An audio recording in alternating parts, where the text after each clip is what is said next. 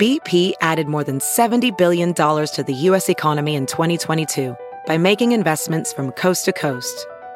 Investments like building charging hubs for fleets of electric buses in California and starting up new infrastructure in the Gulf of Mexico. It's and, not or. See what doing both means for energy nationwide at bp.com slash investing in America. It's Kaylee Cuoco for Priceline. Ready to go to your happy place for a happy price? Well, why didn't you say so? Just download the Priceline app right now and save up to 60% on hotels. So whether it's Cousin Kevin's Kazoo concert in Kansas City, go Kevin, or Becky's Bachelorette Bash in Bermuda, you never have to miss a trip ever again. So download the Priceline app today. Your savings are waiting. Go to your happy place for a happy price. Go to your happy price, Priceline.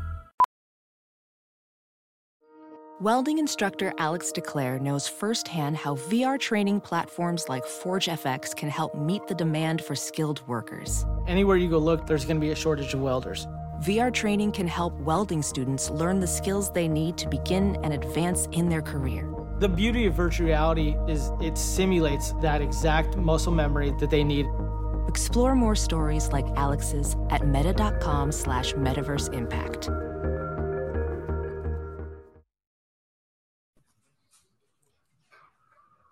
Tres, dos, uno. No que no, dice Tom Brady. Ay, ay, ay, siete anillos, el señor de los anillos. Shh, callando bocas. Y hablando de callar bocas, las Chivas Rayas de Guadalajara ganaron por primera vez en el torneo. Y vamos a hablar del Mundial de Clubes. El título del mundo es para... Lo debatimos y lo analizamos acá en Deportes al Detalle.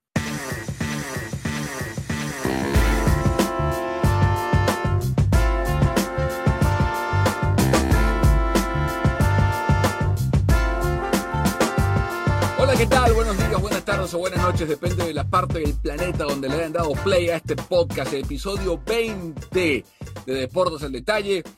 Carlos Justis, Pedro Andrade y quien les habla, Carlos Mauricio Ramírez. Una semana más para debatir de lo que nos gusta, de los deportes, para hablar de la redonda, la ovalada, la- el bate, la pelota, papá, en fin. Eh, señores, ¿cómo están? ¿Cómo les va? Justis, ¿cómo está usted? ¿Está más o menos feliz que Tom Brady hoy? No, eh, yo creo que no tanto. Por lo menos no me estoy tambaleando igual. Eso ya, es- eso ya es ventaja. ¿Y, y cómo está Pedro Andrade en el lago salado? ¿Feliz con el jazz y con Brady o qué? ¿O qué hace? Contento con el jazz, vale. Aquí, mira, desde la época de Carmalón siempre he seguido este equipo. Perdón Bueno. No te rías, no seas malo, ¿vale? No, tampoco así. Cuando estaba, cuando estaba Carlos Busser con, con Jerome Williams, tenía buen equipo, con Kirilenko. O sea, no fue el nivel de, de Stockton y Malone, es cierto, pero, pero han tenido equipitos ahí buenos en, en, en Utah, nada como esto. Un día tenemos que hablar del Utah Jazz. Hoy vamos a hablar del Mundial de Clubes, vamos a hablar de las Chivas, como escucharon en esta introducción, pero vamos a comenzar con Tom Brady y con el Super Bowl el legado, qué significó, qué dejó, qué aprendimos en la temporada 2020, lo debatimos ya acá en Deportes al Detalle.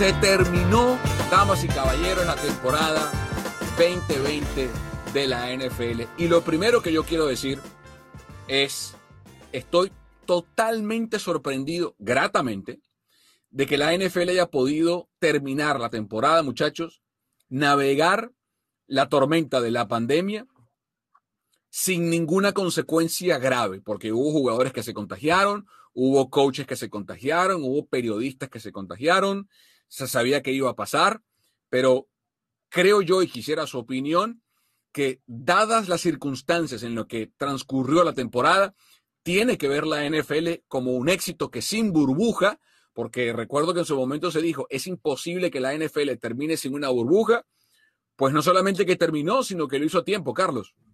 Sí, y digo, tiene, tiene sus bemoles, obviamente no fue perfecta, ¿no? Tuvieron muchísimos casos eh, positivos, pero dentro, dentro de lo que cabe y, pensando en, en, todo el dinero y, la cantidad de trabajos que dependen de, de una liga profesional y en este caso de la liga más popular en los Estados Unidos de cualquier deporte, creo que eh, sí, sí es un milagro el hecho de que la hayan, hayan podido hacer. Con, digo, con, algunas cosas como el hecho de que ya tuvieron eh, fanáticos en este último partido. O sea, hay algunas cosas que creo la liga abusó a lo mejor un poquito, pero bueno, terminaron en, en buen puerto, literalmente. Pedro, ¿qué fue lo mejor para ti de la temporada 2020 de la NFL? Antes de entrar en el Super Bowl y en The Weeknd y en Brady y todo eso. Mira, primero también, no solo desde el punto de vista del coronavirus, creo que ha sido un éxito, sobre todo por la manera en la que iniciaron las primeras semanas con muchas lesiones, eh, en, en casi, ¿te acuerdas cuando debatíamos sobre el tema del campo artificial, la cantidad de lesiones que había por rodilla, etcétera? Y, sí, fue una, fue una plaga de lesiones. Y, afortunadamente, eh, digamos que como que se puso, se puso en marcha eh, la, la, la, NFL y, y, gracias a Dios terminó en buen término.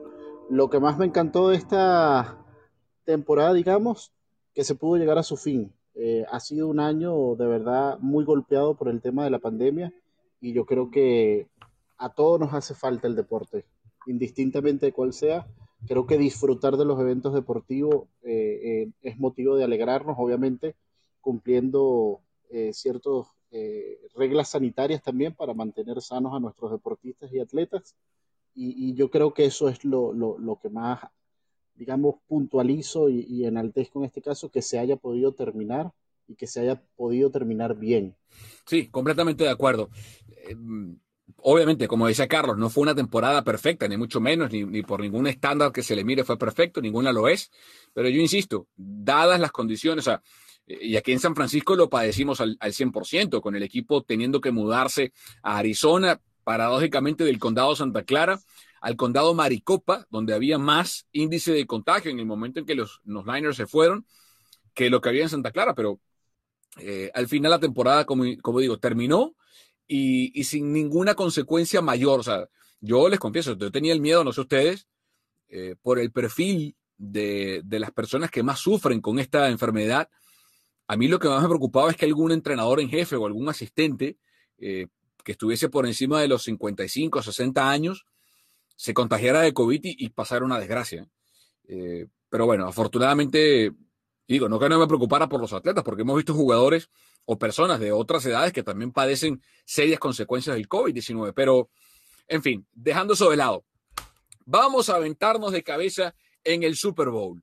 Eh, yo confieso que subestimé la importancia, o más que la importancia, subestimé la capacidad de Tampa Bay para atacar la línea ofensiva eh, remendada de Kansas City, porque lo hablamos en el podcast de la semana pasada, se sabía que, que Kansas iba a tener bajas en el tackle izquierdo, en el tackle derecho y en el, en el guardia derecho, que iban a ser eh, piezas que no jugaban habitualmente en esa posición, pero yo pensaba que Reed era capaz de en dos semanas crear algún plan ofensivo de pases rápidos, de darle un poco de mayor prioridad a bloqueadores en la línea ofensiva, darle a Kelsey un poco más de responsabilidades de bloqueo para con la línea ofensiva remendada obligar a Tampa Bay a salir de su cover 2, que era lo que se presumía iba a pasar y terminó pasando con el plan defensivo de Todd Bowles y que funcionó. Porque la clave para obligar a tu rival a salir del cover 2 en defensa es correr el balón. Si tú corres el ovoide con eficiencia, vas a obligar a que ese coordinador defensivo baje a un safety a la caja para justamente defender mejor contra la carrera y por ende sacas del plan de juego el cover 2 y puedes entonces jugar tu pase, eh, tu juego aéreo contra el cover 1. No pudo eh, Kansas mover el, el, ovoide ni por tierra ni por aire porque ni siquiera anotaron un touchdown y la verdad muchachos que fue un, una paliza que yo jamás pensé que iba a pasar. ¿Ustedes cómo lo vieron? Sí, totalmente. Y, y, y estoy de acuerdo contigo. Creo que su, sí subestimamos lo, lo, fácil que iba a ser para Tampa eh, atacar esa línea ofensiva de, de, Kansas City, ¿no? Porque además, tampoco fue que trajo muchos, no trajo ni blitzes, era con, con los tres, cuatro que ponía enfrente, eran los mismos que pasaban y, y literal pasaban como, como Juan por su casa, por decirlo coloquialmente. En todas las jugadas, Patrick Mahomes acababa corriendo por su vida y además aunado a que también su, grupo de receptores no tuvo un buen partido porque hubo jugadas que acaba sacando Mahomes de milagro y eran jugadas atrapables y no lo atrapan, ¿no? Que a lo mejor hubiera, eh, yo no creo que hubiera cambiado el destino del partido, pero sí hubiera maquillado un, poquito el, marcador y se hubiera visto un poquito diferente. Y a lo mejor anímicamente también le hubiera ayudado un poquito a Kansas City a aguantar esa presión. Pero la realidad es que no, no tuvieron ni por dónde. Cada vez, cada vez que venía una jugada en, el snap, ya tenía dos jugadores encima de Mahomes. Y así es muy difícil, era, era casi imposible. Y, tú lo habías mencionado, que era la parte clave, pero otra vez no creímos que fuera a ser tan, tan claro el dominio en ese sentido. Si yo tuviese que darle el premio de MVP más valioso a alguien que no estuviese dentro del terreno de juego, sin duda se lo, se lo doy con los ojos cerrados, vendados, a Todd Bowles. Me parece que la lectura que hizo defensivamente fue impresionante, a tal punto que lo discutíamos antes, sobre todo cuando estábamos evaluando el tema de las defensas y hablábamos, eh, hacíamos la comparación defensa-ofensiva de cada equipo y decíamos, mm, por muy bien que la defensiva de los Buccaneers estén allí preparados, la, línea ofensiva de, Kansas, por mucho, se veía superior. Y a mí en lo particular me impresionó, y además les, les confieso, en las dos primeras posesiones de balón de Tom Brady, que no se logró avanzar, yo supuse en ese momento, así va a ser todo el partido. Aquí se acabó esta historia. Y me impresionó después, aún cuando lograron estos tres puntos por gol de campo, Kansas, yo dije, bueno, la, defensiva reaccionó, el mandar eh, básicamente toda la línea a presionar el, saco de protección de, Patrick Mahomes que además una de las ventajas que tiene Patrick Mahomes, y es algo que es muy bien conocido, es un quarterback que se sabe mover en ese anillo de protección. Y precisamente cuando tú le mandabas toda esta línea de defensa, digamos que es como que un ambiente no desconocido para él. Pero creo que se encontró con algo totalmente desconocido porque se le vio incómodo en todo momento. Y, lo reitero, o sea, Tom Blowns, para mí, si tuviese que darle el MVP a una persona que estuviese fuera del campo, sería al coach defensivo de los Bucaneros. Sí, eh, Bowles hizo un plan de juego muy bueno. A mí lo que me asombró fue la incapacidad de, Reed y compañía para ajustarse a ese plan ofensivo. a, mí me, a mí me cuesta pensar que Reed en ningún momento durante dos semanas no pensó que Bowles iba a cargar con cuatro, a jugar eh, cover 2 la mayor parte del partido o una buena cantidad del partido, no, de pronto no el 92% que terminó jugando Tampa Bay en el Super Bowl, pero me cuesta pensar que Reed, que es, que, es alabado universalmente y con mérito como una mente brillante del fútbol americano, no tuviese la capacidad para, con dos semanas, el récord vitalicio de Reed antes de este Super Bowl, con dos semanas o más para prepararse, es de 27 y 5, ahora 27 y 6.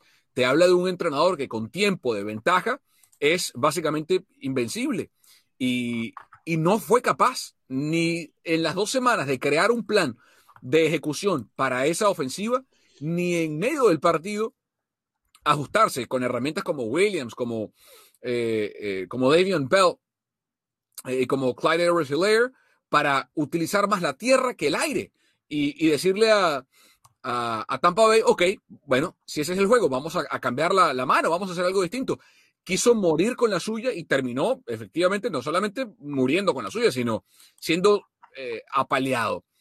Y yo no sé, y quiero preguntarles, quiero pasar por esto rápidamente, eh, no sé si crean ustedes, y esto es imposible comprobarlo, simplemente una, una opinión que tengamos a la distancia, si pudo haber jugado algún tipo de factor en el resultado del partido el accidente en el que está involucrado el hijo de, Andy Reid, porque recuerden que el hijo de Andy Reid, que es asistente entrenador de los apoyadores, de los linebackers de los Chiefs, eh, eh, estuvo involucrado en un, accidente, un accidente de tránsito en el que él había eh, admitido, inclusive post accidente, obviamente, había admitido que había estado tomando antes de, de, montarse en su vehículo, en el que hay dos pequeños, dos niños involucrados, una niña de cinco años que está en estado muy grave. Eh, y, yo no sé si, eso tuvo algún impacto. O sea, estoy seguro que Tampa Bay no ganó el Super Bowl por eso, pero no sé si es a lo mejor esa parálisis de, reacción, de rendimiento de, los Chiefs y de Reed haya tenido algo que ver con ese accidente de su hijo, Carlos. Yo creo que tiene algo, siempre, esas cosas siempre tienen algo que ver y, es importante que se mencionen porque siempre pasa, pasa por lo mismo. Los, los, los deportistas no son robots, los deportistas también, también sienten, también pasan por, por crisis emocionales y, esto obviamente por la distancia donde pasa, pues es, es, un, es un trago amargo, ¿no? Y es difícil de, de, digerir. Eh, pero más allá de eso, por cómo funciona la estructura del fútbol americano profesional, yo creo que el sistema ya estaba diseñado y, no sé si al final de cuentas lo que, lo que sucede y, por lo que no hay cambios es porque pues no había más. O sea, esa línea ofensiva era la que era. Y llega un momento en el que tú puedes planear, y esto eh, lo platicaba eh, el otro día con un técnico, tú puedes, tú puedes plantear el, partido de manera perfecta, ¿no? Es más, peor aún, se lo escuché a Emmett Smith con, nuestro compañero Miguel Gurwitz hace, hace unos días. Emmett Smith dice, al final de cuentas los que ejecutan son los jugadores. Entonces, ¿qué sucede? Andy Reid, puede, Andy Reid y su, equipo técnico pueden plantear un partido perfecto, pero si al final de cuentas los jugadores no responden y no ejecutan, pues te van a hacer ver mal. Y al revés, cuando tienes jugadores muy capaces y a lo mejor tienes algún par de, par, de problemas y ellos en, la imaginación del, juego te lo resuelven, te hacen ver bien a pesar de que no seas un gran entrenador. Y creo que aquí pasa lo primero, al, estar básicamente con, con tu liniero ofensivo, con el third stringer, pues es muy complicado que, ejecute, y más en un partido de ese, de ese nivel, ¿no? Mala suerte para ellos porque son jugadores profesionales que tienen, algunos tienen mucha carrera, eh, por ejemplo, eh, Mike Remmers, que, fue al que le cargaron la mano, llegó un momento que ya no me le decían al 75 de los Kansas City Chiefs, que ya no paraba a nadie. Ha pasado por un montón de equipos. Mucho tiene que ver por su nivel, por eso no se ha podido afianzar como titular en ninguno, pero al final de cuentas tiene mucha experiencia. Entonces, si no ejecutas, eh, pues no hay nada más que hacer. Y creo que se combinó eso y tener un equipo enfrente que a la hora de tener que tomar en la ofensiva, porque creo que eso ahí es donde se hace el balance, ¿no? La defensiva de, de, los Bucks no tuvo que hacer mucho, porque como tú decías, eh, al, no tener que traer más blitzes y tener que con los, los cuatro de enfrente poder em, empujar, pues cubrían las esquinas, tenían a los dos safeties y ya no había mucho a dónde ir. Entonces, eso le da la ventaja. Y luego enfrente tienes a Tom Brady, que sabe manejar los espacios, que sabe manejar el partido, que sabe leer las defensas, pues se vuelve una, una bomba y acaba explotando. Mm. Pedro, ¿qué te parecieron los árbitros? Menos mal que, no hay bar. bueno, pero hay challenge, hay pañuelo rojo también, ¿eh? Bueno, pero funciona de manera distinta. Mira, asumo que no te gustaron entonces.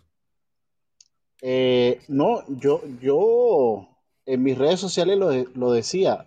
¿dónde estaban esos pañuelos amarillos el año pasado? O sea, ¿dónde estaban los pañuelos amarillos el año pasado? Es que le cobraron absolutamente todo, de todo, y creo que hasta de más a los Kansas Chiefs. Eh, pero, pero vamos a lo mismo, o sea, uno, lo que tú, lo que tú mencionabas este, del accidente del hijo de Reed, yo creo que indudablemente, por mucho que seas profesional y trates de estar concentrado, yo creo que por tu cabeza pueden estar pasando mil cosas en ese momento. Eh, más allá de, y además de no solo perder el juego, la reacción, cómo reacciono y, todo este, este, este problema. Dos, se notó que para Mahón es imprescindible, es una pieza clave para él, Eric Fisher. Este, un hombre que básicamente le pone el pecho para que Mahón pueda hacer lo que mejor sabe hacer. O sea, Mahomes literalmente estuvo corriendo y de hecho le pregunté a unos de ustedes cuando noté que estaba cojeando si venía, si venía, si, tenía algún problema de pie, me dijo sí que venía de una lesión. Me contestó Carlos Justi. Porque creo que además eso también influye, yo creo que mentalmente, en el hecho de, oye, esta gente me está mandando, pero con todo, o sea, cinco líneas defensivas a darme con todo. Y, y, el sentir también esa molestia, yo creo que también es un poquito ahí el tema de, de protegerse también no, son excusas, pero digamos que todo eso jugó un, factor mental importante. Mm. Con respecto al arbitraje, también creo que desgastó mucho el hecho de que los jugadores no estuviesen concentrados y se quedaran en esas llamadas, este, se quedaran calientes. Todo eso juega en contra y yo creo que todo eso lo supo aprovechar eh, los bucaneros, obviamente. Pero ojo con lo de los pañuelos. ¿eh? Yo estoy de acuerdo que hubo un par de llamadas, un par de, castigos que, fueron al menos eh, eh, sí, cuestionables, Cuestionables. Pero cuidado, ¿eh? porque todo el año Kansas City se estuvo dando tiros en las rodillas, tiros en los pies, eh, se estuvo... ¿Qué pasa? Que como no se reflejó en el marcador, nunca, porque la derrota contra los Raiders no, no es atribuible a pañuelos, eh, pero este equipo fue vigésimo noveno en pañuelos por partido, en penalidades por partido, en castigos por partido, como lo quieran decir,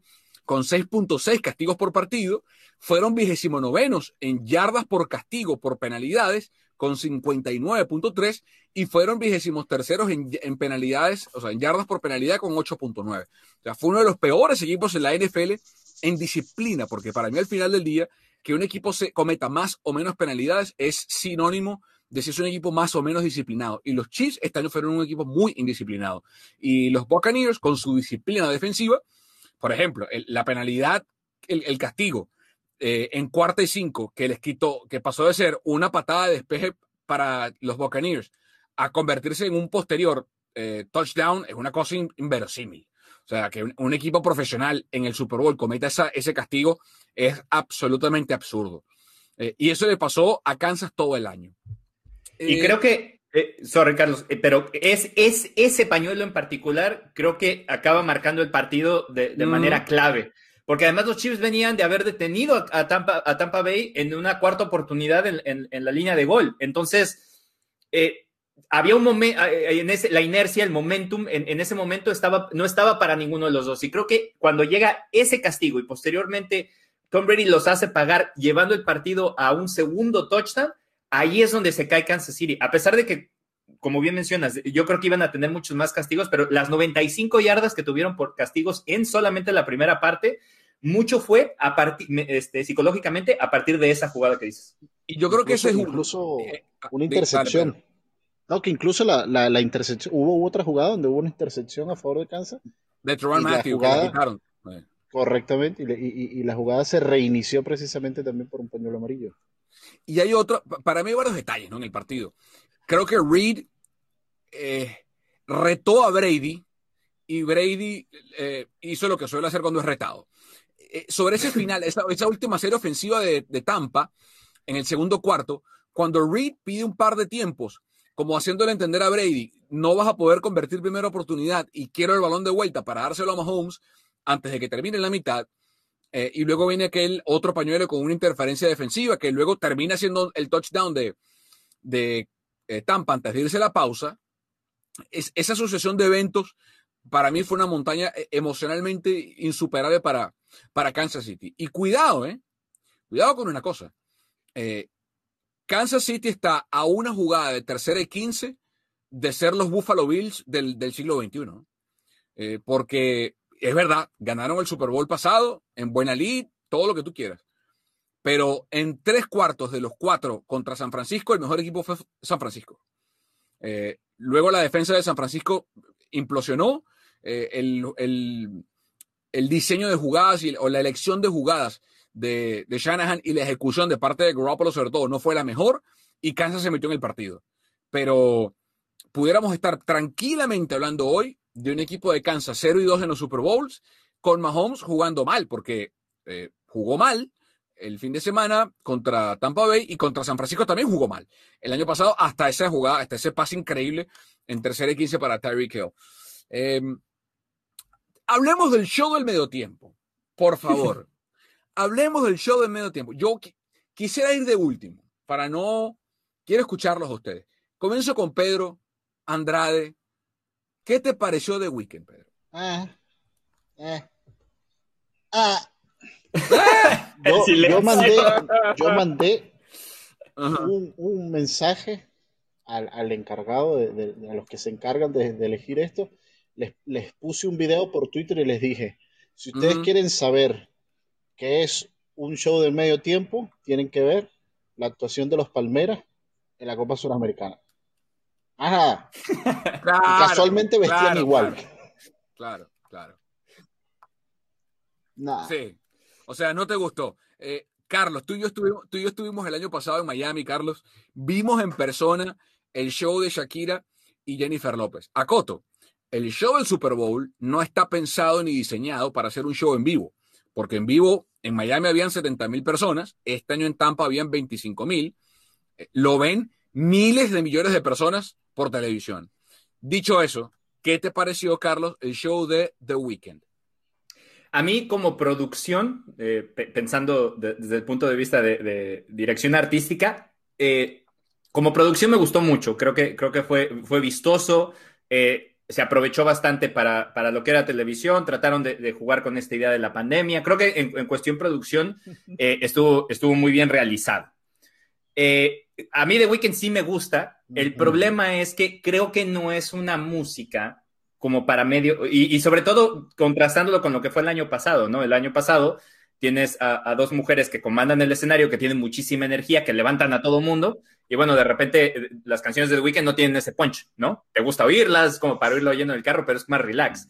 Y cuando estás en, esa, en ese ambiente, pues necesitas canciones que te levanten, ¿no? Por eso también muchos recuerdan eh, el show de Katy Perry como uno de los mejores, porque Katy Perry, a pesar de ser una cantante pop, las canciones son pegajosas y te levantan y, te llevan a, ese a ese estado de felicidad, ¿no? Y creo que eso fue lo que le faltó, pero, pero en general, te digo, a mí, güey, sí me gusta y como realización sí me pareció que estuvo, que estuvo bastante atractivo. A mí me gusta mucho The Weeknd. A mí no me gustó el show del Super Bowl. Eh, primero, yo estoy total, todo lo que dijo Carlos Justice, yo lo apoyo al 100%. Motivo por el cual me sorprendió que no invitara a nadie. Porque lo mismo Maluma Baby. Sí, o sea, él, tiene la versión de Hawaii con Maluma, que si ven la canción es de Maluma, pero caramba, hay, un featuring con The Weeknd. Eh, que fue lo que hicieron con Coldplay en el Super Bowl 50 acá en Santa Clara, cuando trajo a Bruno Mars y a Beyoncé. Eh, a mí me encanta Coldplay. No toda la música de Coldplay es para un show de Super Bowl. Entonces, ¿qué hicieron Chris Martin y compañía? Bueno, Bruno Mars, Beyoncé y todos a la fiesta. Eh, y creo que era un año en el que estamos todos encerrados en la casa, estamos todos fastidiados, hacía como falta eh, candela, gasolina, fuerza, energía, pirotecnia, no sé. Y, más que veníamos de ver a Shakira, a Jennifer López, queríamos como, ¿sabes? Latino, fuerza, sabor, no sé, no tiene que ser algún artista latino, pero como, no sé, me faltó maldad. Sí, eso. a, lo mejor la, a lo mejor las críticas del último show del de Shakira y J. Lo mermaron este. bueno, pero las críticas del último.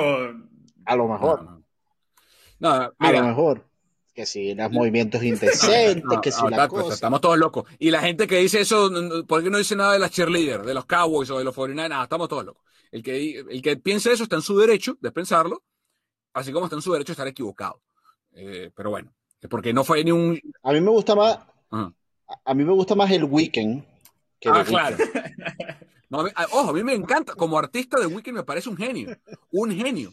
Eh, simplemente no sé. Creo que, creo que la dirección eh, pudo haber sido otra. Dicho esto, respeto que puso siete. Porque, a ver, hay gente que no sabe esto. A, los artistas del Super Bowl, los que se presenten en el halftime show, no les pagan. O sea, la NFL eh, no les paga ni un dólar, nada porque entienden que esos 15 minutos equivalen a semejante exposición global que el pago que están recibiendo es esa, es la exposición.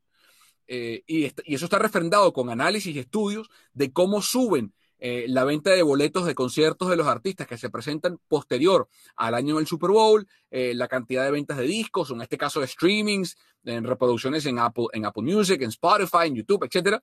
Ahí está el pago para el artista, que lamentablemente pues Shakira y Jennifer López no han podido verlo porque justo después del Super Bowl vino la pandemia y tuvieron que cancelar todos los shows. Vamos a ver si The Weeknd lo puede hacer. Incluso él puso, no solamente que no le pagan, sino que puso 7 millones de dólares de su bolsillo para producir el show. No sé si lo recuperará, ojalá que sí, no le deseo mal a nadie. Em, la música muy bien. Ahora, se me, se me acaba de ocurrir esta pregunta. ¿Quién quiere, Carlos Justice, que sea el show del medio tiempo para el Super Bowl del 2021, o sea, temporada 21, pero va a ser en el 2022, en el SoFi Stadium en Los Ángeles. ¡Tiempo! Híjole, eh, yo he, visto muchas, muchas este, teorías de, que habría que regresar a lo mejor a, un poquito del, rock clásico. Eh, a lo mejor, no sé, volver a ver un... E, es, ahí te va. Si, lo tengo que pensar como esto me gustaría ver a mí. Sí, claro. ¿Qué tal? Te voy a poner, te vamos a poner, cada uno se va a sentar en la silla por cinco minutos y por cinco minutos cada uno de nosotros va a ser el organizador del halftime show del Super Bowl. ¿A quiénes quieren ver? el, el- el show principal, el, el- artista que van a anunciar, sería a Metallica. Ok, Pero llegan como invitados. Con Daddy Yankee y Bad Bunny. No. No, Ya Bad Bunny estuvo el año pasado. Sí, ya Bad Bad Bunny ya estuvo. Sí, Bad Bunny ya estuvo. No, llegan, Bueno, llegan como invitados Guns N' Roses y Aerosmith. Ah, bueno. Ah, bueno, pero ya, ok. Ok. Bueno, dijiste soñando cuesta nada, ¿no? No, está bien. Está bien, está bien. Ok. Entonces, Justice pone Metallica, Guns N' Roses. A ver, Metallica. ¿Tú te imaginas que alguien acierte? Metallica. Lo estoy anotando. Guns y Aerosmith. Ok. Eh, Pedro Andrade. Mira, yo, yo aprovecharía y metería una mezcla eh, bien, ¿cómo se llama? Bien esotérica. Yo me quedo, te compro Metallica, te compro Metallica. Yo Oh. apuesto Metallica, sí, y además porque particularmente yo no he visto mejor eh, show de medio tiempo desde la época de Michael Jackson. De ahí para adelante creo que han sido muy eh, con ciertas cositas y por ejemplo Lady Gaga volando desde, el- desde el- lo alto del estadio, esas cositas, pero digamos que la, la, la, la, la barra quedó muy alta con Michael Jackson y creo que si alguien puede igualarla, tiene que ser un grupo con historia musical grande, valorada a nivel mundial como Metallica. Pero sí le metería una combinación. Yo creo que no, no deberíamos, eh, ¿cómo se llama? Rocalizar mucho el show del medio tiempo. Yo creo que deberíamos meterle allí una especie de Daddy Yankee. A ver qué sale. Oh, esto, está- esto está con Yankee, a ver qué sale. a lo con mejor tocan la gasolina Yankee, con un solo en guitarra espectacular. No nos sabe qué pueda pasar. Sí, sí, espectacular.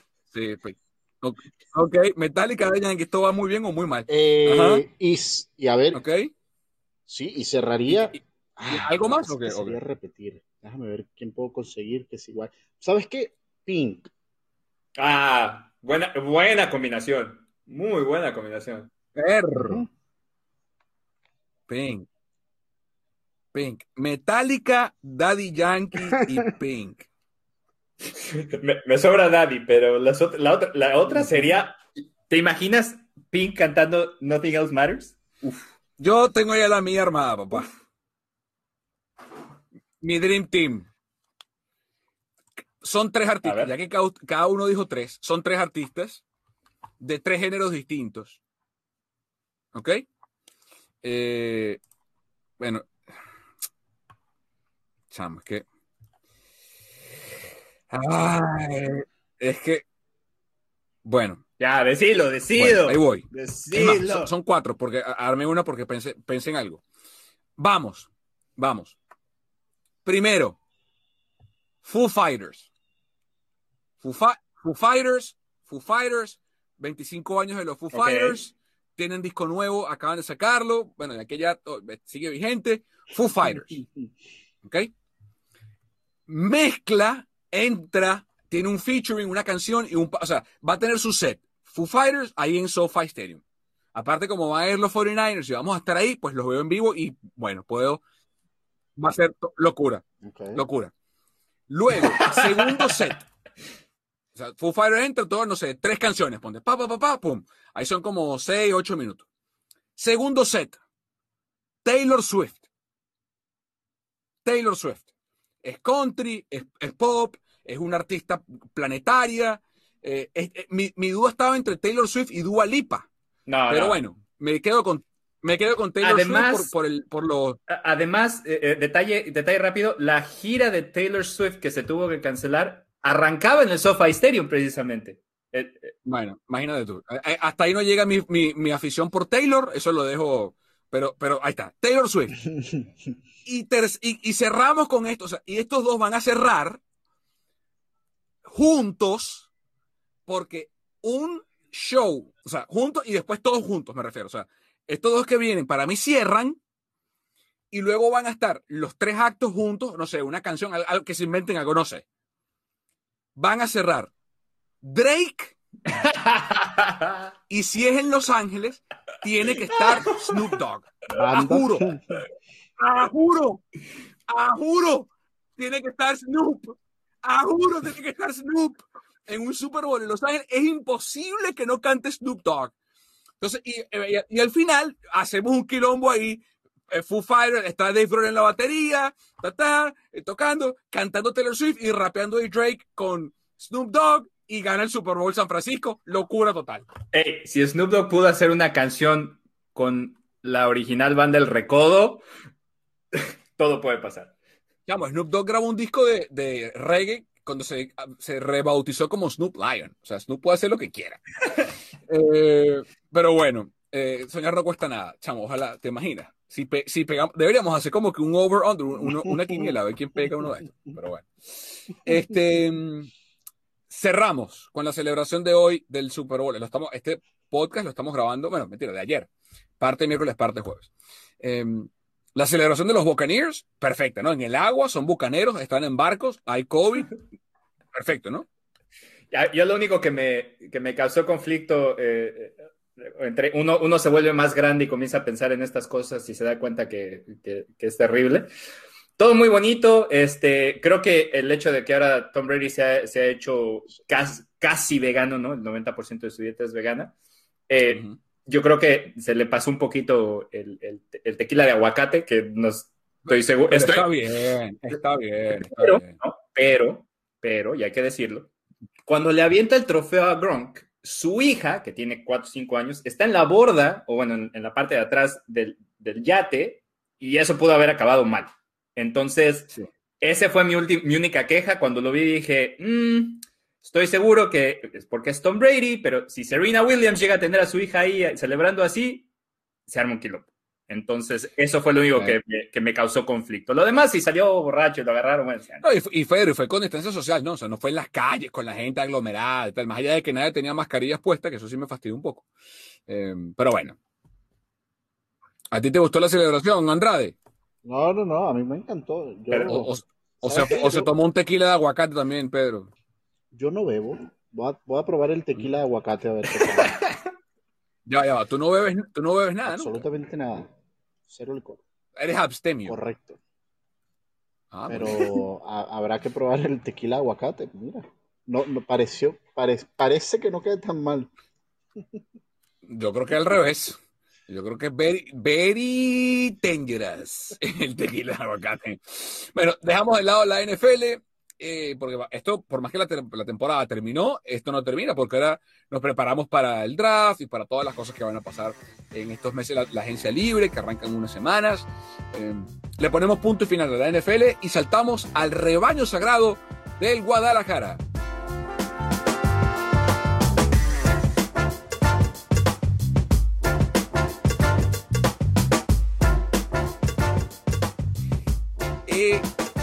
yo leí un tweet que me dio mucha risa.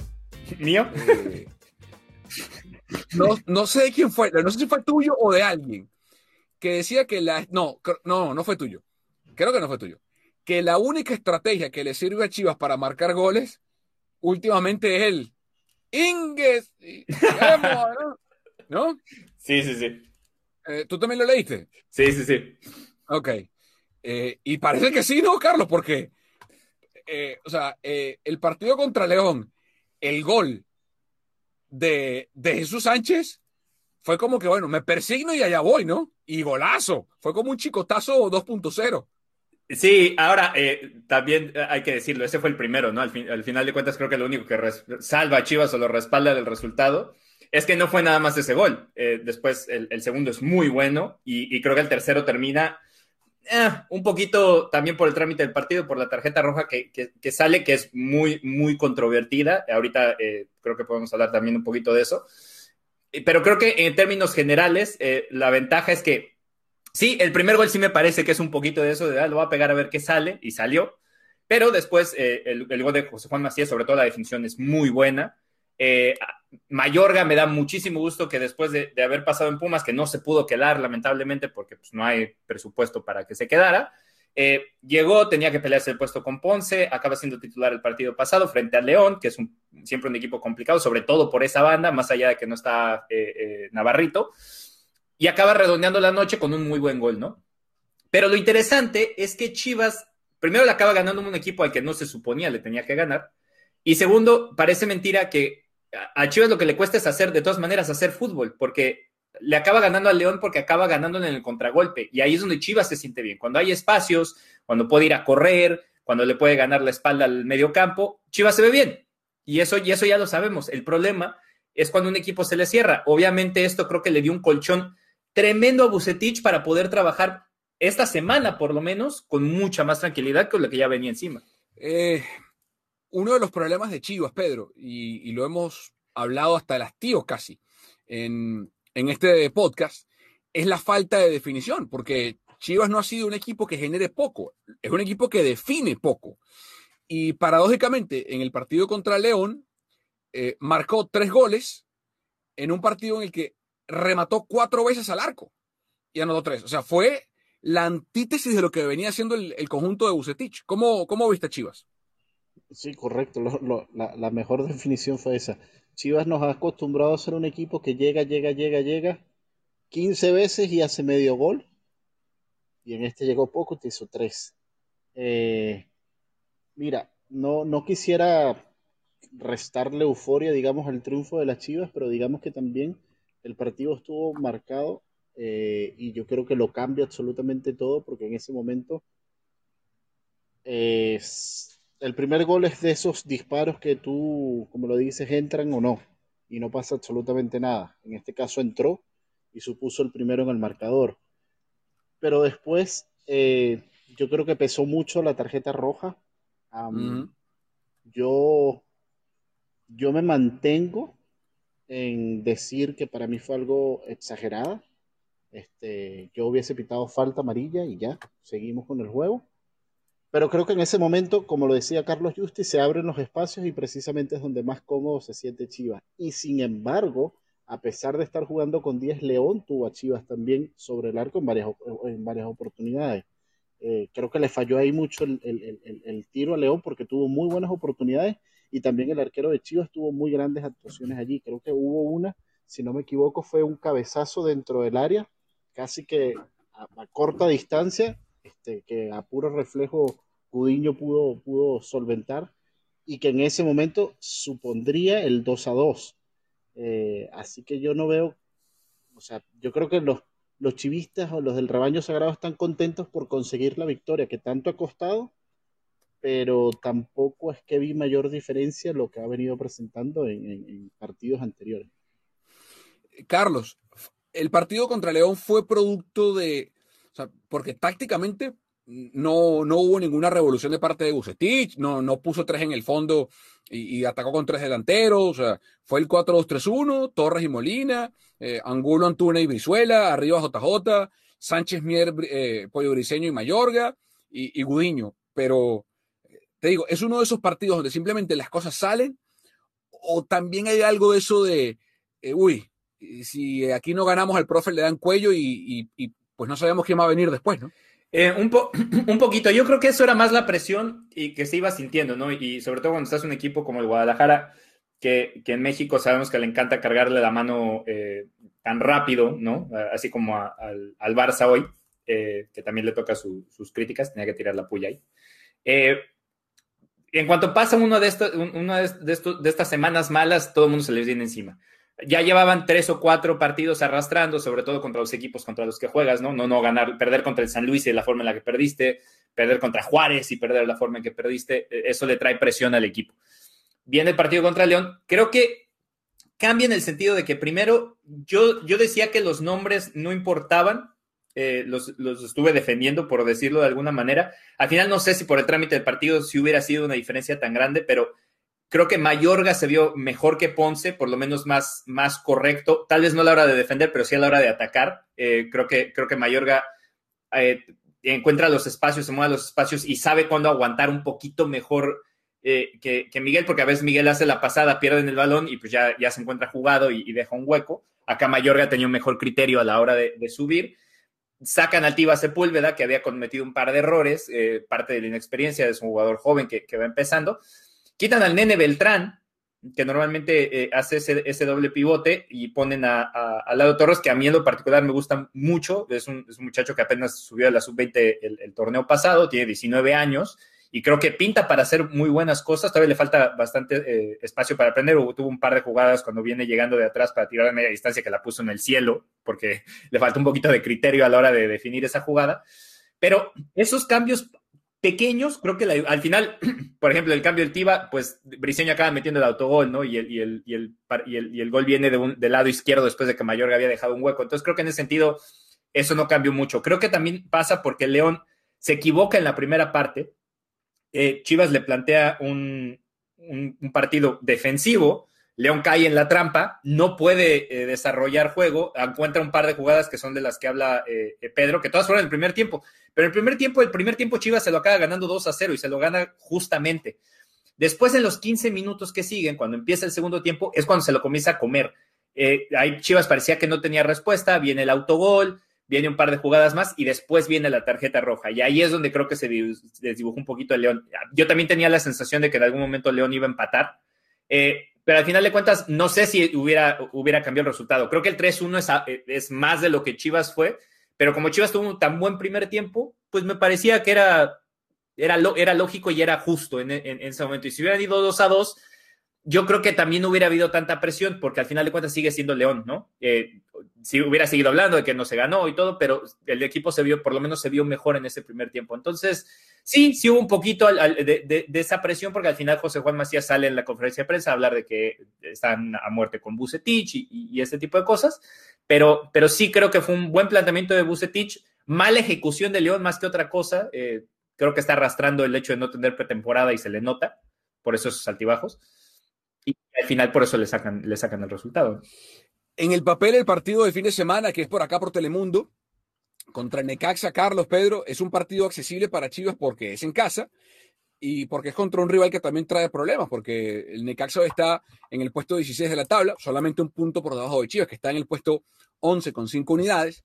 Pero ojo, Carlos eh, y Pedro, porque ah, históricamente a Guadalajara le ha costado los partidos contra los, los Rayos eh, en suelo jalisciense. El torneo pasado, es cierto, ganaron 1 a 0. Antes de eso, ganó Necaxa 1-2 en el 2019, en agosto del 2019. Antes de eso, victoria ajustada igual 1-0 de Chivas y los tres partidos previos a esos tres resultados fueron todos empates en el 2017, en el 2016 y en el 2013. Entonces, eh, el duelo de los blanquirrojos no suele ser siempre uno cómodo para el equipo, en este caso dirigido por Bucetich, Carlos. Y además eh, engañoso, ¿no? Porque si ves a los equipos a los que se ha enfrentado Necaxa, salvo perder la primera semana frente a Mazatlán, que creo que es el, peor resultado, le saca el resultado a San Luis, pero después pierde con Toluca, en casa de Toluca, con, empata con Tigres, que no es mal resultado, y pierde con Cruz Azul, que Cruz Azul está comenzando, ahí comenzó a levantar. Entonces también es medio engañoso, y, como, como, bien dices, siempre se le indigesta en Necaxa en casa. Yo no lo veo tan accesible. Eh, me preocupa que si Necaxa se repliega, eh, sea eh, más de lo mismo eh, que hemos visto de Chivas, creo que se, le va a indigestar. Acaba siendo un partido muy parecido al, que tuvimos en la liguilla. Y ojalá, digo, por, por, por mi trabajo, que Chivas saque el resultado. Pero, pero lo veo muy complicado, ¿eh? la verdad es que no, no, no, lo veo nada fácil para Chivas. Ojalá sí se hayan podido sacar un poquito, sacudir la, la malaria, ¿no? De, de, con el resultado contra León. Pedro, ¿cómo ves el partido del domingo? Eh, yo lo veo complicado también porque Chivas no es garantía, o sea, jugar en casa para Chivas tampoco ha sido garantía exclusiva de, de, Perdón, el, dije domingo, es sábado el eh, partido, perdón. El sábado, sábado. Dije domingo, la costumbre. Sí. Este. Habría que ver también quién va a suplir la, la posible baja de Irán Mier, que fue el, lesionado en esta última jornada por, por, por esta entrada con Tecillo.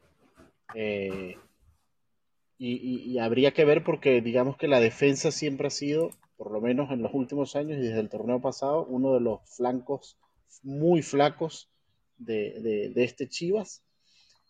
Y yo creo que todo va a girar también en, torno a la comodidad y los espacios que se puedan encontrar. Eh, eh, porque vamos a lo mismo. Muy probablemente Necaxa te pueda jugar al contragolpe Chivas tendría posesión, tendría llegada y mandaría todo el arsenal, pero la definición eh, se, le, se, le, hace muy difícil cuando se cierran dentro de su área, cuando el equipo contrario se cierra dentro de su área, porque no haya por dónde entrarle y a veces yo creo que, que, que ¿cómo, se, ¿cómo se dice? Abusan mm. de jugar por los extremos. Eh, habría que ver, yo creo que sí. Si Chivas pudiese aprovechar algo es en este momento la ventaja o el subidón moral que te pudo haber dado ganarle a León. Si no pasas del empate a Necaxa, yo sí digo que, si antes no hablábamos de crisis y a lo mejor con esta victoria de León se medio escondió, si Chivas no pasa del empate a Necaxa, yo sí digo que hay un serio problema. Eh, bueno, veremos qué pasa este sábado. Recuerden con la transmisión de Telemundo, ese partido, eh, hora del Pacífico, a las 5 de la tarde. Este sábado, el compromiso entre Chivas y Necaxa, 5 de la tarde, hora del Pacífico, 8 de la noche, hora del Este, para los que escuchen en el otro lado del país. Recuerden, Chivas contra Necaxa por acá, por eh, Telemundo, la casa oficial de las Chivas en los Estados Unidos en español. Y el relato en inglés lo pueden escuchar. ¿Por dónde, mi querido Charlie? Eh, por la aplicación de Telemundo Deportes eh, y también por el canal de NBC Sports en Sirius XM, es el canal 211. Si no tienen Sirius, pues hay una una forma de conseguirlo por, por, la primera semana para que nos puedan escuchar, así que ahí está la, la invitación también para que nos sigan. Bien, y para cerrar, el plato fuerte. Analizamos la final del Mundial de Clubes.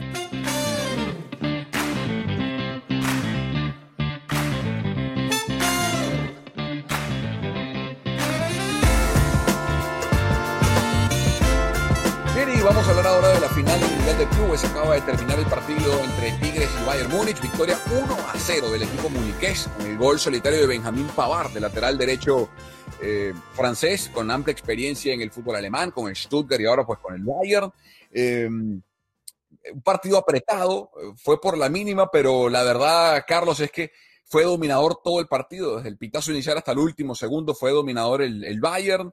Eh, la evidencia física, la evidencia entre la diferencia física de un plantel y otro es muy amplia. Eh, y si bien el Tuca se le puede reprochar que a lo mejor le faltó atrevimiento a la hora de, sobre todo el final del partido, en las postrimerías, de pronto desordenar un poco el esquema para buscar un gol milagroso, eh, creo que contra el mejor equipo del mundo hoy en día, eh, segundo que en la historia consigue un sextete luego del Barça del 2009, poco se le puede reprochar a Tigres, ¿no? Sí, totalmente. Creo que plantearon el partido con lo que tenían dentro de sus posibilidades y lo que tenía que, lo que, tenía que hacer era eso, tratar de alargar el partido lo más que pudiera, ¿no? Y al final, sí estoy de acuerdo, me parece que ya, sobre todo en los últimos cinco, supongamos que no te vas a aventar desde, desde que cae el gol al 60, pero ya los últimos siete, diez minutos, da igual si pierdes 2 a 0 o 3 a 0. tenía que, yo siento, y además tenía hombres en la banca para poder haber hecho, hizo un solo cambio el, el, el Tuca Ferretti, pudo haber pudo haber metido a alguien más y pudo haber tratado de buscar algo diferente, aunque, aunque no saliera y tratar de, de, morirse de algo, pero salvo ese detalle, al final creo que sigue siendo una actuación bastante digna del equipo de Tigres. Eh, te digo, plantearon el partido dentro de, lo de sus posibilidades, sabiendo que este Bayern era superior, demostró el Bayern que era, era superior, pero no se nota en el marcador, ¿no? Al final también te sirve de poco si lo ves desde ese punto de vista, porque pues uno juega el partido para ganarlo. Entonces, acabas perdiendo el partido y, es una actuación eh, meritoria, pero no, no puedes tacharla de excelente tampoco. Pedro, ¿cómo lo viste? Mira, nada que reprocharle a Tigres, la verdad, en, la participación de la final del Mundial de Clubes. Este, sí, yo creo que a lo mejor me quedé esperando un poquito más una propuesta ofensiva. Eh, creo que el Bayern ganó sin despeinarse, creo que, que, mantuvo el control y creo que solamente necesitó de un gol porque la exigencia del rival eh, le planteó solamente eso. Eh, pero igual, Tigres me parece que hizo un, buen desempeño, un, buen juego, por lo menos se mantuvo en un plan coherente. Eh, a mí sí me quedó por lo menos en deuda el ver a varios jugadores como dando un poco más. El ejemplo Luis Quiñones, yo no sé si Quiñones llegó o no llegó al partido, este, más allá de que estaba el número 23 en el campo, pero yo no sé si era el Quiñones que juega en Tigres o era el hermano, el gemelo malvado.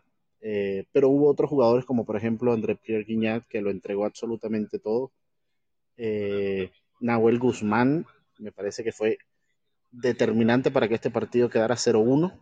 Y, la verdad me voy con, con, ese sabor de, bueno, a pesar de la derrota, me parece que lo que Tigres hizo hoy también es de, de enaltecer, de, de, aplaudirle.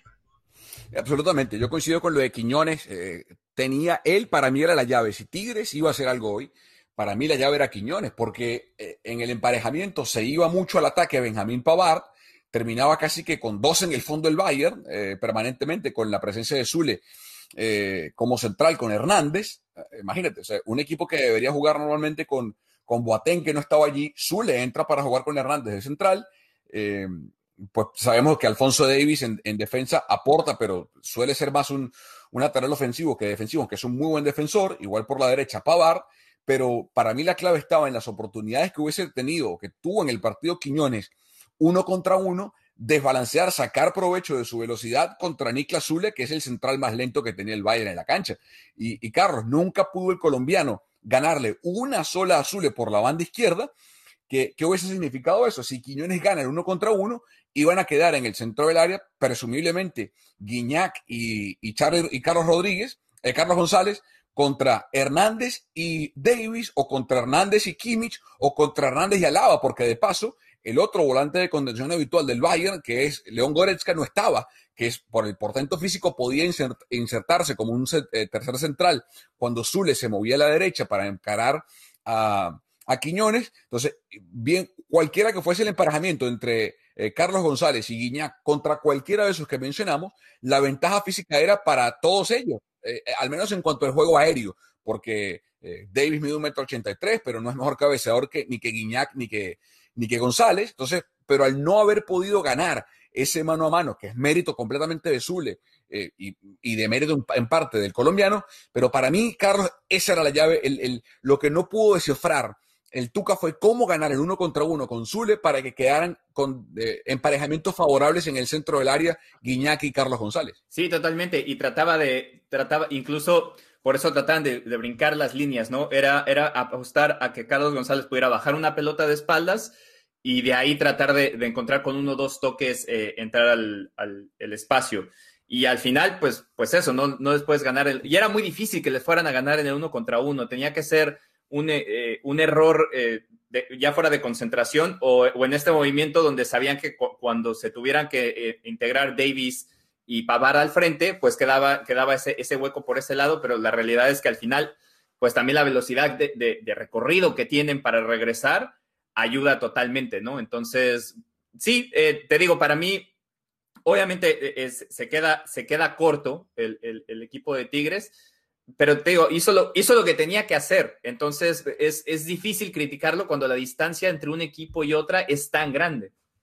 Pedro, eh, ¿dónde ponemos esta actuación de, del Bayern? Vamos a darle contexto al equipo alemán. Eh, a mí me queda la sensación de que es un grandísimo equipo.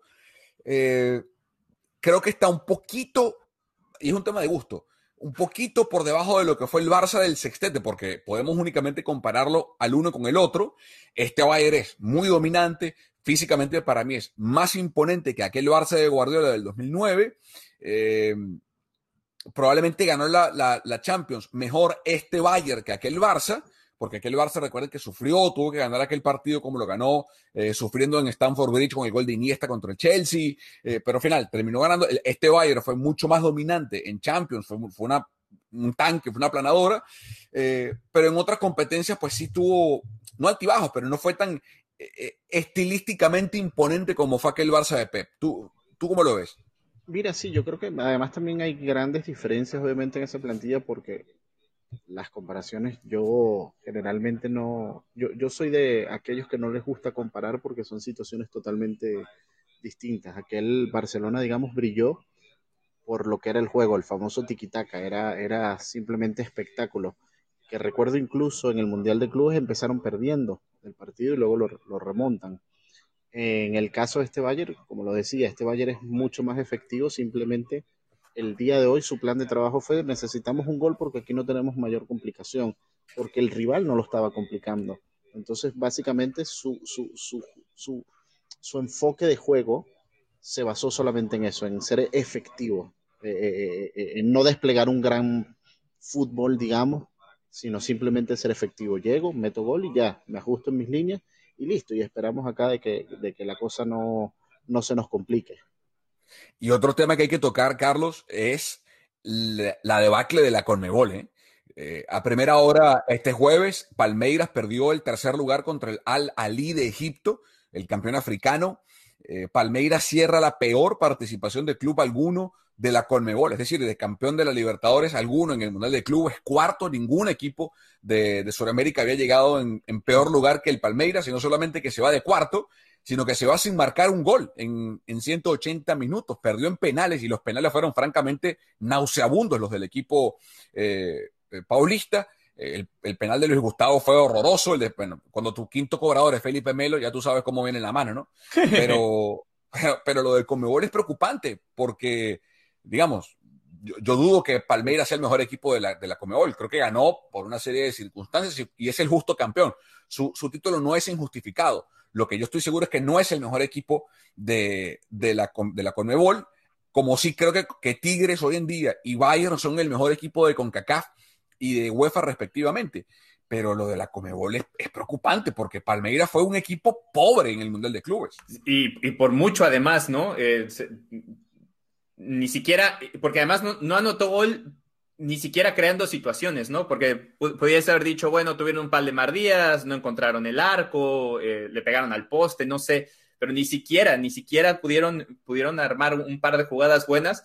Y parece, parece mentira, pero cuando lo ves pensando en cómo fue el Libertadores, pues creo que encontraron dos buenos partidos en contra, en contra de River y ahí fue todo, ¿no? Y así es como llegaron a, esta final y también corriendo con un poco de suerte en la, en la final. Muy, muy extraño, eh, sobre todo para el nivel de, de, de, los equipos brasileños, que sea tan, tan, tan bajo. Eh, no, sé si, no sé si tenga que ver también con la importancia que, se le da normalmente los, los, sudamericanos, son los que más importancia le dan a este torneo, ¿no? Eh, los norteamericanos también, pero, pero obviamente siempre vas con, una, con un hándicap a la hora de competir, pero ellos siempre van pensando que es como la, la intercontinental a, a, a, demostrar que porque el fútbol sudamericano es, es, lo que es. Y en este caso, pues sí, eh, ni siquiera, ni siquiera para, para competirle al, al, campeón de África, ¿no? Sí, sí. Eh, es lamentable. Eh, pero bueno, termina el Mundial de Clubes, gana el Bayern 1 por 0 con gol de Pavard. terminaron siendo premiados Lewandowski, Guignac y, y, Joshua Kimmich como los tres mejores del torneo, balón de oro, plata y bronce respectivamente. Y quisiera cerrar, Pedro, hablando de André Pierre Guignac, porque es difícil, ¿no? Eh, tú decías que no te gusta comparar, es difícil, Carlos, Pedro, ubicar a Guignac en, el espectro de los importados que han jugado en México. Eh, Carlos tiene un conocimiento profundo del fútbol mexicano. Eh, a mí la única referencia que se me ocurre inmediata es Cardoso, por su posición, por lo que representó Cardoso para el Toluca, por lo que marcó. Pero yo tiene una cosa, lo, lo, de, o sea, Guiñac, con la edad que tiene, con el palmarés que trae, eh, siendo europeo, que haya decidido quedarse en una liga como la mexicana, marcar diferencia en un club que cuando llegó Guiñac, o sea, Guiñac no fue que llegó a, la América o a Cruz Azul o, al mismo Monterrey. O sea, cuando llegó a Tigres, no era esta versión de Tigres. Casi que esta versión de Tigres es post-Guiñac o es de Guiñac. Eh, el, puesto del francés Carlos en, el universo del fútbol mexicano tiene que estar, no sé, o sea, top 3 seguro, pero ¿dónde ponerlo? Con Caviño, con, con, con Cardoso, top 3, ¿no? Sí, de hecho yo, yo hice ese ejercicio en, en, Twitter hace poco eh, que si podemos empezar, obviamente creo que también el, resultado de hoy, eh, más allá de, de, lo que sucedió, creo que el resultado de hoy, eh, si le hubieran llegado a sacar, creo que hubiera terminado cualquier este, situación, ¿no? Y si hubiera sido con un sí, gol cierra, de él. Cierra el debate, sí, cierra el debate. Más, más todavía. Pero bueno, supongamos que obviamente esta es la realidad del, del fútbol mexicano eh, o, o, y, y, sobre todo de, de, de, su máximo exponente en, en cuestión de inversión y, y títulos en la última década yo sí lo pongo entre los primeros, entre los primeros tres, entre los primeros cinco. Eh, creo que, y, y, ya creo que ahí es a partir de, a partir de gustos, porque también las épocas marcan diferentes cosas, ¿no? Claro, eh, Cab claro. Llega con unos Pumas que, que, venían surgiendo, era un equipo nuevo que se enfocaba mucho en la cantera y aún así le alcanzó para romperla y ser eh, campeón de goleo, teniendo a Hugo Sánchez al lado. y con Hugo Sánchez compartiendo el pichichi o el, campeonato de goleo de la liga con él. Entonces te habla de, cómo funcionaba ese equipo. Después llega Cardoso, también marca una época haciendo al Toluca protagonista luego de que pues el Toluca fuera uno de los equipos animadores, pero no de, los, de los poderosos. Se volvió un equipo poderoso, tuvo grandes actuaciones en Libertadores, llega con Cruz Azul, aquella final de, la Libertadores contra, eh, contra Boca Juniors. Cardoso fue eh, prestado para esa final, acaba jugando con, con, Cruz Azul esa final. Y entonces ahora Guiñac también marca su época, ¿no? Entonces definitivamente sí está entre los mejores extranjeros que han llegado a la liga eh, creo que lo que marca mucho a Guiñac sobre otros extranjeros a, lo mejor es el hecho también de cómo se ha asimilado a, ser mexicano, básicamente.